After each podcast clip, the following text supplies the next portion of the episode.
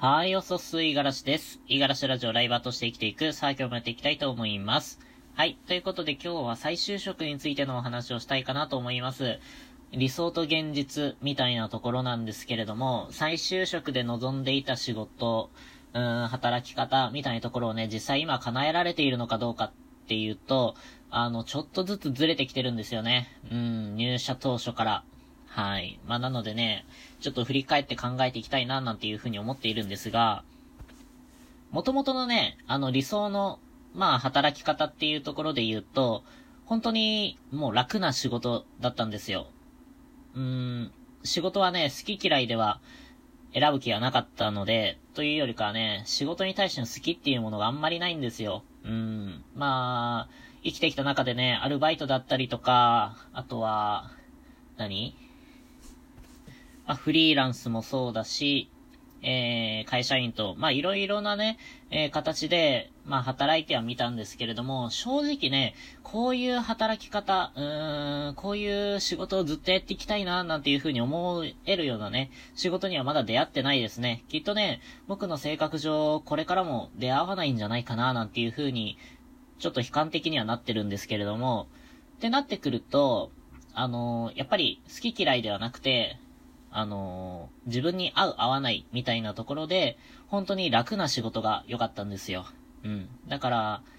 楽って何かっていうと、過度なね、ストレスがかからない仕事。これはまあ前職の反省点を活かしてなんですけれども、前職はね、新規開拓営業っていう、まあ営業マンの中でもね、なかなかストレスがかかるような、あの、仕事内容をやっていたわけなんですが、まあその時はね、もうやっぱ数字に追われる日々で、あの、寝ても、覚めても、仕事のことばっか、みたいなね、そんな毎日だったんですよ。うん。達成したとしてもなんか周りが達成していなかったら、あの、なんかヘルプに入らなきゃいけないし、そもそもね、自分の数字が達成していないと、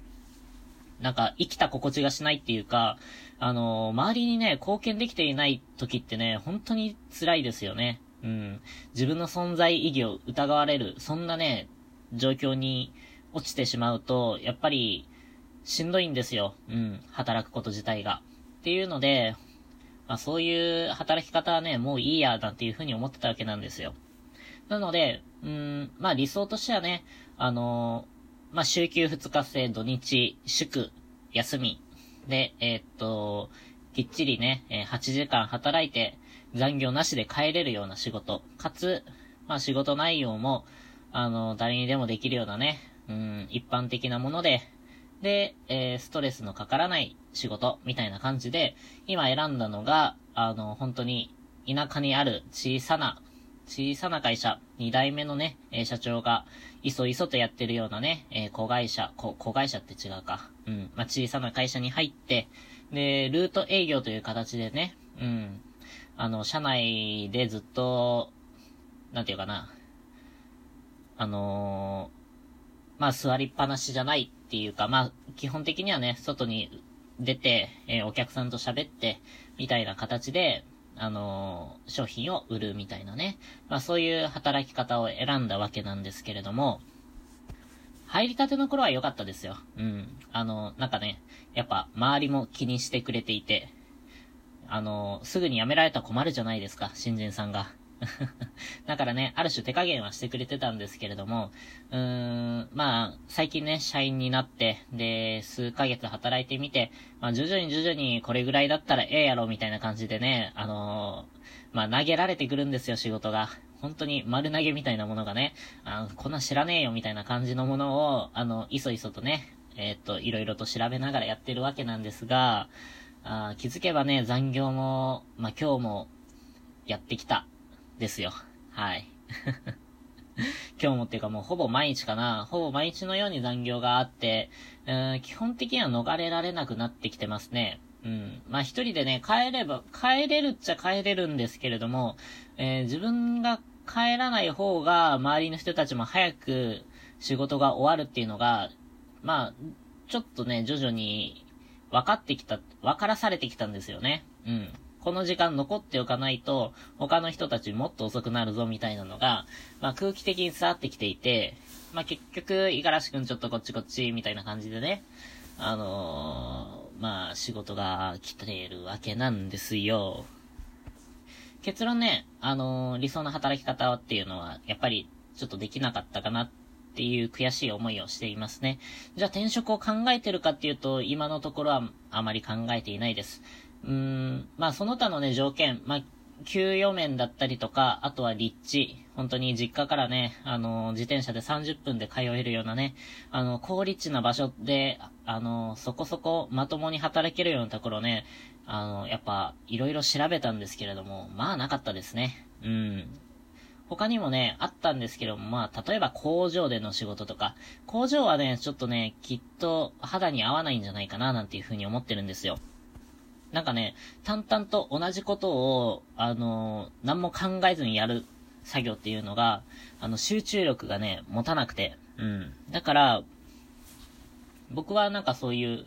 あの、単調な作業にはちょっと向いてない気がするんですよね。すぐに眠たくなっちゃったりとか、まあでも、あの、それだけやっていれば、お給料がもらえるっていうのは、なかなかに、あのー、恵まれた環境なんじゃないかな、なんとも思ってはいるんですよ。実際ね、やったことがないから、うん、なんとも言えないっていうところなので、まあ、ちょっとね、今の仕事落ち着いてきて、うーん、ある程度ね、貯金とかも溜まってきたら、もしかしたらちょっと移動とかも考えるかもしれないですね。ってぐらい、まあ、正直今の会社には愛着とかね、そういうのはほとんどないです。うん。まあ、働いてる人たちで嫌いな人がいるかって言ったら別にそうじゃないし、うーん、結構ね、親切に接してくれてるので、まあまあまあ、いい職場なんじゃないかな、なんていうふうには思ってはいるんですけれども、うん。あくまでね、僕は、あのー、一従業員ではあるんですけれども、気持ちの中では、まあ、あのー、部外者なんですよ。うん。この会社をどうにかしたいとか、あのー、この業界をか、なんか、こうしていきたいみたいなね、そういう志の高いことを考えてるわけではなくて、もうあくまで、えー、わがまま、一方的な自己中な考え方で、えー、なんていうかな、